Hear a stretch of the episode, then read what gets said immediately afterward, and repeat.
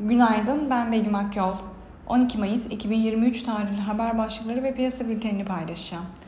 Muharrem İnce'nin Cumhurbaşkanlığı yarışından çekilmesinin ardından Kılıçdaroğlu, montaj, kumpas ve kasetlerin arkasında Rus dostlarının olduğu iddiasını gündeme taşıdı. Erdoğan, dün kasetle genel başkanlık koltuğuna getirilenler aynı yöntemle adaylığa atılmak istiyorlar dedi. Sinan Oğan adaylıktan çekilmeyeceğini duyurdu. ABD'nin TMSF'si mevduat garanti fonunu güçlendirmek için büyük bankalardan ilave ücret alacak. Borç tavanı görüşmelerinde ilerleme olduğu belirtilirken IMF ABD'nin temerrüde düşmesinin ciddi küresel sonuçları olacağı konusunda uyardı.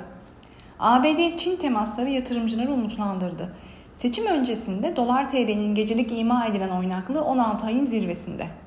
Piyasalara genel olarak bakacak olursak pay piyasalarında seçim öncesi son işlem gününde olası yeni gelişmeler ve beklentilerin etkisinde volatilitesi yüksek bir gün olabileceğini düşünüyoruz.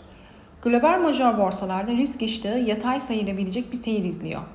Bu sabah ABD vadeleri ve Alman DAX vadelisi alıcılı, Asya endeksleri ise karışık seyrediyor.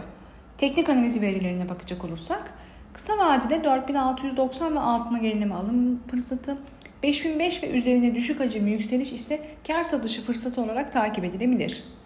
Miyop tarafında ise gün içi long pozisyonlar için 5870, short pozisyonlar için ise 6100 zarar kes seviyesi olarak izlenebilir.